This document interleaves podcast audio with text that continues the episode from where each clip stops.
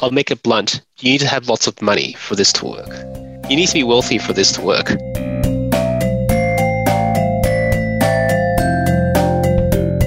You're listening to Australia's podcast for accountants, Tax Talks, the podcast to grow your firm.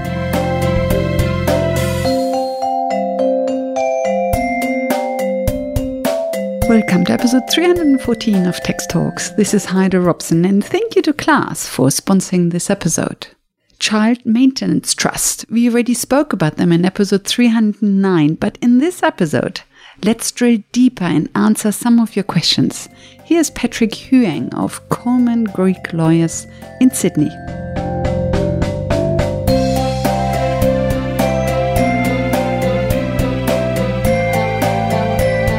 It's an area where if you satisfy all the criteria, then it's great. But if you can't satisfy the criteria, then it probably won't be applicable.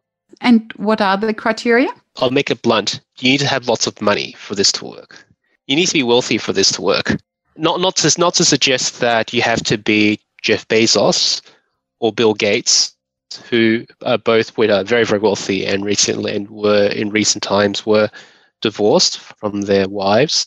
I'm not saying that they have to be that wealthy, but you do need to be generally well off for this to have the intended tax benefit.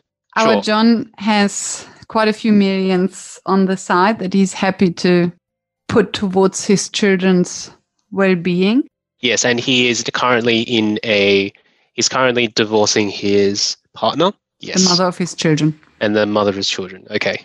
I was going to say partner because I was going to be very, very PC, and because, you know, these days same-sex marriages are legal in Australia. Yes. So it could be John and Paul. But, Sharon and Julia divorcing. It could possibly, but I think John and Julia works for our example. And let's make it John and Jane, because I find Jane easier to pronounce than Julia. Fair enough. John and Jane are fine. Good. Do child maintenance trusts only work when money is no issue? So John is just, but I think even when you're really, really rich, I think money is still an issue. I can imagine whether you're fighting over 1 million or whether you're fighting over 100 million, I can imagine money is always an issue, because money, of course, is just a token for everything else. That's sure. But but because we are talking about tax here, it's a way in which you can save tax. And also through this mechanism, due to the way that you have to structure to get the tax benefit, it's a way in which you can actually start to provide actual money to your children. So that means for the family law proceedings, first agree exactly what needs to be paid. And then after that line in the sand, you then start thinking about how the actual payment happens. I would say that all happens on the same time. When structuring this in the context of the family law settlement, you all need to think about, this is all very much when child support comes in, how much is the agreed child support payment? How much do we then need to put into the Child Maintenance Trust to fund the child support payments? And where the money is going to come from. And I can also imagine, it's actually a very good point. I can also imagine that the child support payments will actually be lower, because at the end, there is a huge amount of capital to go to the children. So the mother might say, okay, you only pay me 50% of the agreed child support. But for that, of course, the capital that you will put into the trust will then go to the children at their That's right. And 18th and 21st birthday. Yeah, so in that example, if Jane is saying, I'm happy for you to pay 50% of child support payments and I'll fund the other 50%, then the amount put into the trust may only be used to support that 50% of the child support payment. Because at the end, and I'm jumping a little bit ahead, at the end, the entire capital of the trust goes to the children. That's right. This is why I say you need to have lots of money for this to work. Yes, and that's also why ongoing child support payments might be lower when you use a trust, because at the end, there's all this capital to be had. Well, child support payments generally stop. Yeah, they usually stop when the child turns 18 or when they finish university. There is a point in time where it stops, and the point in time where it stops is when the child gets the capital. And are you free to set that date? So could you set it at the age of 50, when the child turns 50 or 70? Or is there a legal requirement that it has to be 18 or 21? For tax purposes, it doesn't necessarily specify that, but the trust could specify that the child could access the capital at a certain period of time. Bearing in mind, however, that the principles of Saunders and Vautier come in, where it says that if you are of legal age and there is a trust in which you are the absolute interest holder of that trust, once you turn 18, you can call for the assets to be held in your name. You can call for the trustee to collapse the trust and put the assets in your name. So there's no point extending the vesting of the trust beyond the 18th birthday, because it may structuring wise and succession planning wise, it might actually be of benefit, particularly if the child maybe agrees to arrangements. The capital will be locked up then for a period of time. It will come down to what the child may or may not agree to, though I'm not sure if the child can or cannot agree to it, because he will be under 18 at that point in time. The other point I wanted to make was that having a child maintenance trust may also be a great positive effect in negotiations between the husband and wife, because husband and wife will get divorced because there are issues between the husband and wife. But both of them all agree generally that they love their child or their children, they want to provide for them. So by taking money out of their hands and giving it to a child, I think actually helps with negotiations. Because the father is happier to give the money to the child than to the mother, and the mother is happier for the money to go to the child than to stay in the father's name. That's right. That's right. So the Child Maintenance Trust indirectly is a way to assist in negotiations and reaching potentially a quicker outcome. That's actually a very good point, because I think very often parents are happy to pay for their children. They just don't want to give the money to the other parent. And so this is actually a good way to make sure the money goes to the children and not to the other parent. That's right. That's right. So now let's assume we have the vesting date to be the 18th birthday of the two children. Let's assume they are twins, so we just have one vesting date. If you're speaking about having a vesting date for the trust, then it can be for as long as possible.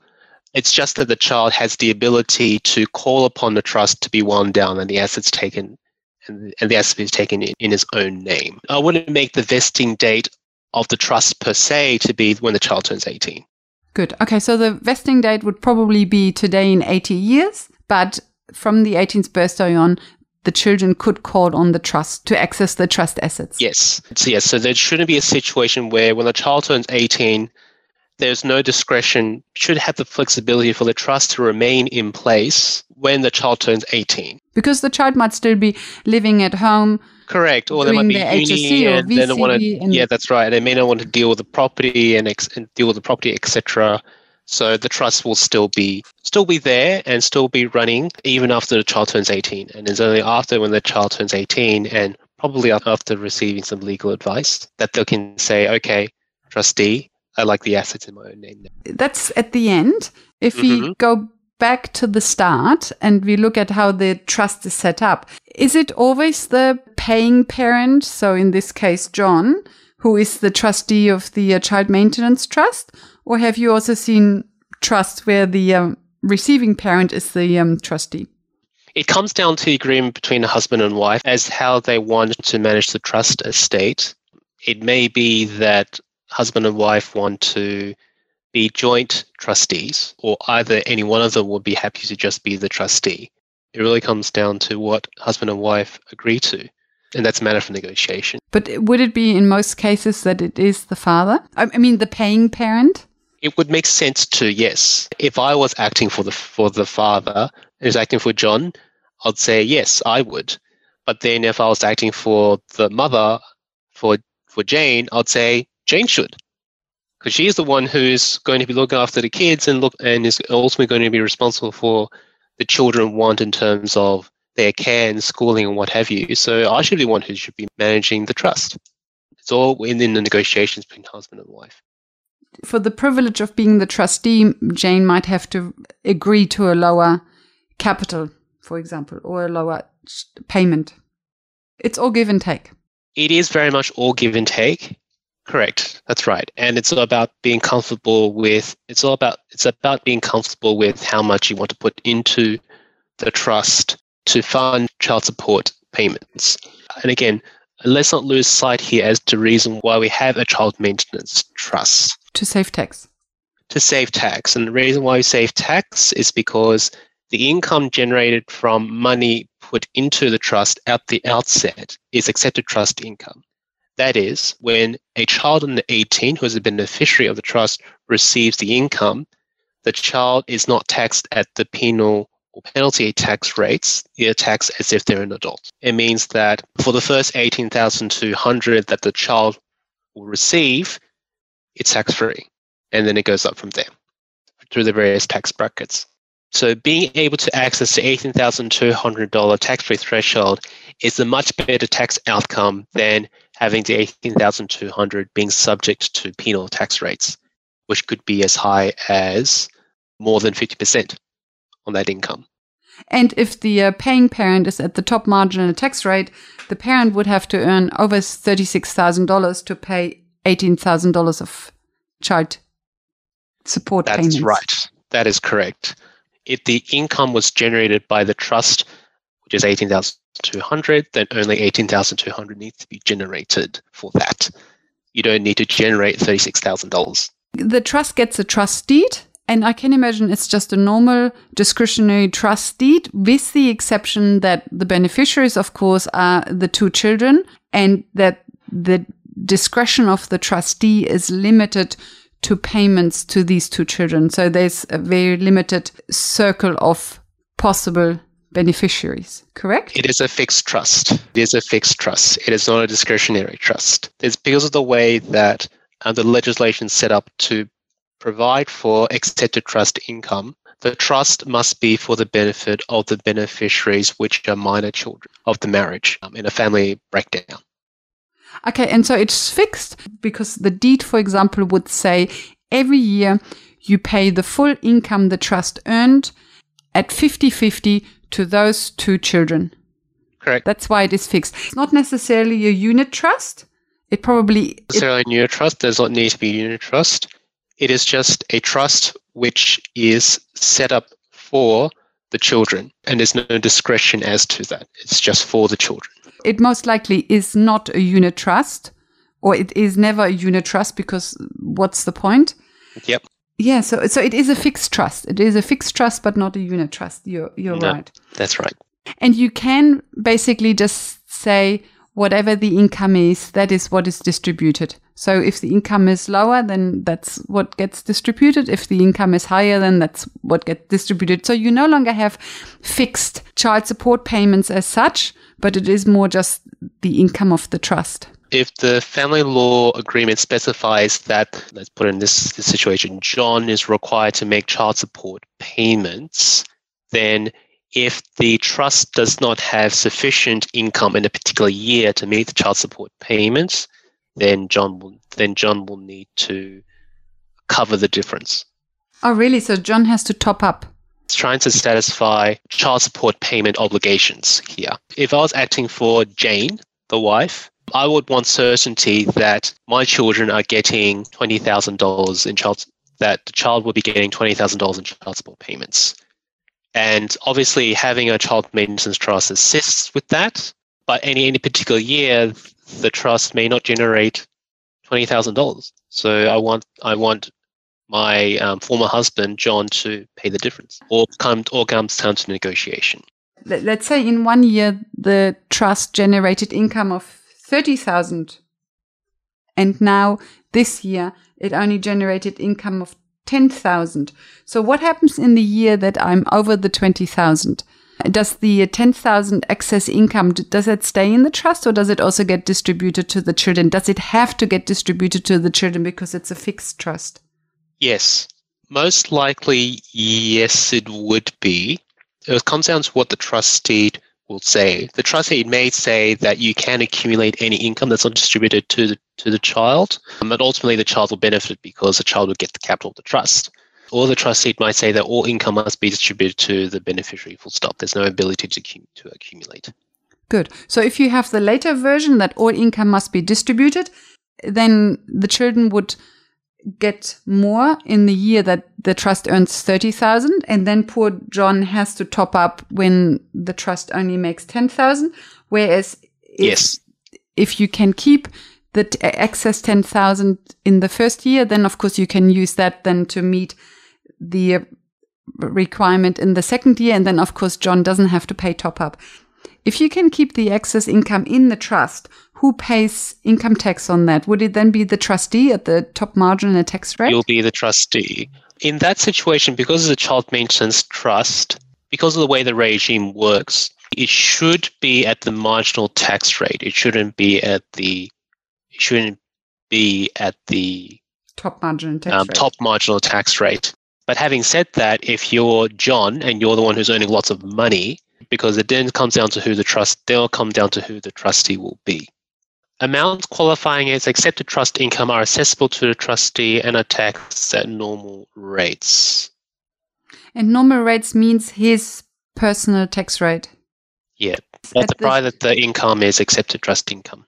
Okay, so if John is at the top marginal tax rate, which is to be assumed if he has that much money to put into a child maintenance trust, then he would pay 47% on it, 45 plus 2%. That's right, which sort of defeats the whole purpose of wanting to accumulate the income in the trust in the very beginning.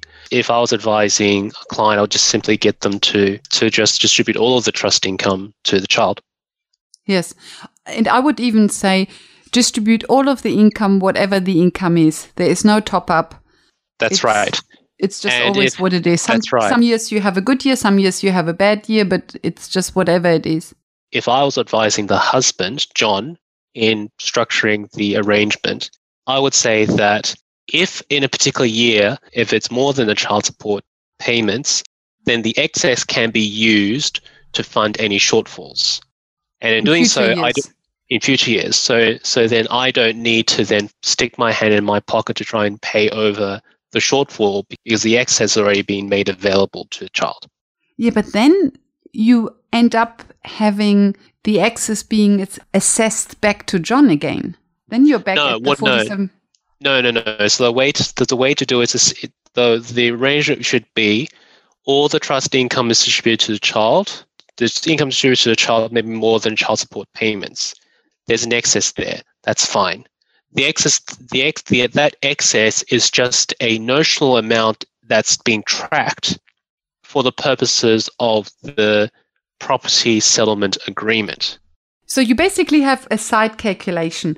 Correct. All trust income gets distributed each year, but then on the side you have a running balance of some sort. Exactly. You have a running balance that basically says, in 2018, you paid an extra 10,000. In 2020, you paid another 20,000. Hence, you have 30,000 credit on the side. So if there's a shortfall, we just deduct that from the 30,000 you paid extra in the past. Okay, that's right. Yeah, and if the shortfall is more than available credit balance, it is only then under the property settlement agreement that I will then provide further payments. Yes, that's a good idea. That's well done. This way, you never have income assessed to the trustee, but you also don't have a lot of shortfall payments hopefully coming your way. Yes. That is also good for Jane, because it means Jane and the children don't bear the full investment risk. They basically don't bear any investment risk because they have always the child support payments as a minimum. Yes, that's right. From Jane's perspective and a child's perspective, they get certainty that there'll always be this level of child maintenance support levels as agreed. Sometimes access to the children is an issue. And then the game, I think, is often that access to the children is denied and then payments are not made, and then it becomes a tug of war. What happens when John doesn't make those child support payments anymore from the trust? If John then doesn't pay the child support payments to the children, but keeps the money in the trust and hence then pays the tax on that income, does that affect the tax status of the trust? No, it wouldn't affect the tax status of the trust, because the tax benefit is all very much it's about the actual income itself, not the trust itself. The trust is set up obviously to enable the income to be accepted trust income, but as to how then whether the trustee then actually makes the payment to the child is then up to the trustee. And the trustee does everything that it's required to do under the trust deed, then it should give it to the child. I understand where you're coming from, is that what happens if the trustee doesn't do it? Yes. There's a whole myriad of trust issues and family law issues that arises from that. So I would say that that's a family law issue rather than a tax issue.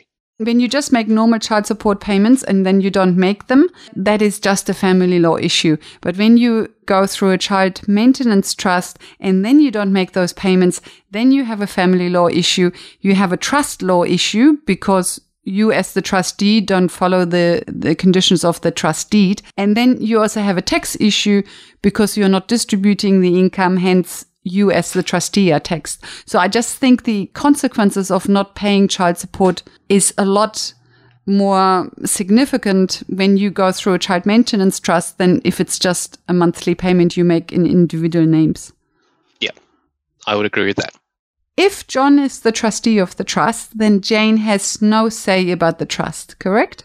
Yes, that is right. That's correct. It'll be up to then John to do everything that he needs to do is for the child. Just make sure that's always the case. So he needs to fulfill his duties as a trustee.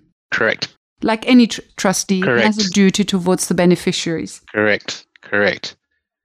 That is right. There are two very important questions that I want to ask you. The first one is what happens when the child dies? And then the second one is, can you funnel income through the child maintenance trust and hence avoid having to put so much capital into the child maintenance trust? So can you, for example, put shares into the child maintenance trust and then only pay dividends to the child maintenance trust for the ongoing child support payments?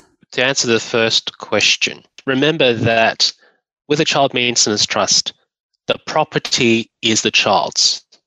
I'll just let that sink in. The property is the child's. It just so happens with that because the child is under 18, he or she can't hold the property, him or herself. There needs to be a trustee to hold the trust for the child. When the child turns 18, then the child has the ability to call upon a trustee to put the assets of the trust in his own name. At the time that the trust is funded with the assets, it's the child's property.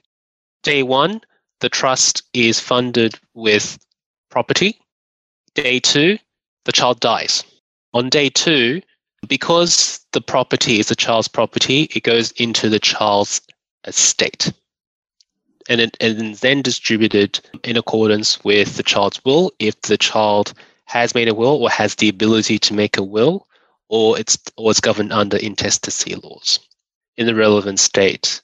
Yes, I can imagine that the intestacy laws will give the assets to both parents in equal parts when the child dies without a family, without descendants, etc. It will depend on where the assets are located. The intestacy laws are different for each state, although there are some which are quite similar. And where the property is located will determine which states' intestacy laws would apply. And what about bank accounts and share portfolios? Which state would those be in? Very good question. And the answer? The answer. With a bank account, it would most likely be where the bank account was first set up. So the branch. So where the branch is located is where it's been set up. And for shares, it will with what account is the shares are held in? So where is the broker located? So that will be either Melbourne or Sydney, most likely. Possibly, yes. Wherever the account is held, it could be anywhere in this. It could be anywhere in Australia. And you said that a lot of the rules are similar. Are there big differences between the intestacy rules for children, for young children? So just reading, so for example, New South Wales, just reading through the intestacy laws, there's no, so with a child, there's no spouse, so you don't need to worry about that. The child itself will have no children, so there's no problems there. The child may or may not have any siblings, so there's no issues having siblings. If there's any siblings, we'll go to the sibling. If there's no siblings, then it will go to the parent. Okay. Because there's a particular hierarchy you go through with the intestacies. Okay, so in our example where we said the two children are twins, then it would go to the twin brother or the twin sister. Yeah, let me just double check that whether so the question is, does it go to the sibling first that's still living, or does it go to the parents? Because that actually might become important. That actually might be a very, very important distinction. In New South Wales, at least, the parents get it over the siblings. If there's no parent, then the siblings get it. Let's say John put $1 million for each child into the trust. Mm-hmm. Then he would get $500,000 back, and $500,000 would go to Jane. Let me think. So total was $1 million into the trust. Mm-hmm. Total $1 million. And all income was always distributed, so it's still always distributed 50-50. Yes, and then one of the children passes away. Then yes, $500,000 will go into the child's deceased estate, and if there's no will, you look at the intestacy laws. That child has no spouse or child, has no children. So no spouse, no children. Then the parents are entitled to the $500,000. Mm-hmm. 50-50 shares, 50-50. So that answers what happens when the child passes away. And now the second question is, can you structure this in some way that you don't have to put the capital into the Child Maintenance Trust? So that, for example, you have a separate discretionary trust, distribute the relevant funds into the Child Maintenance Trust? No, you cannot simply funnel income into this trust for the purpose of then turning it into trust accepted income to get the benefit of the income being taxed at the tax with a child that is at marginal tax rates. It is only accepted income if it comes from accepted assets within the trust.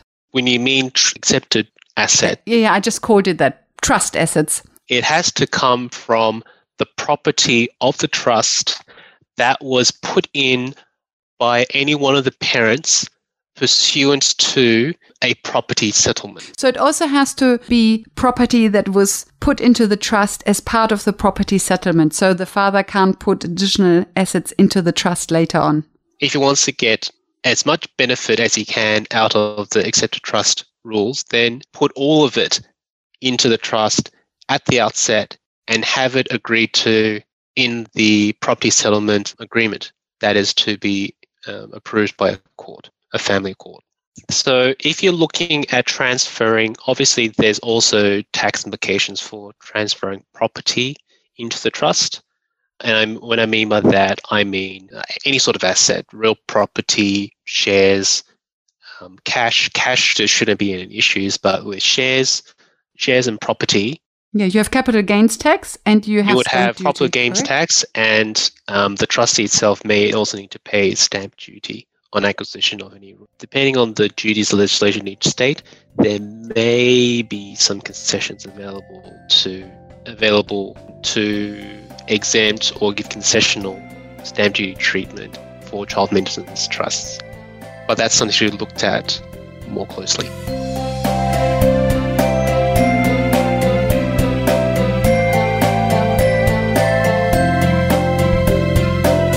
Welcome back.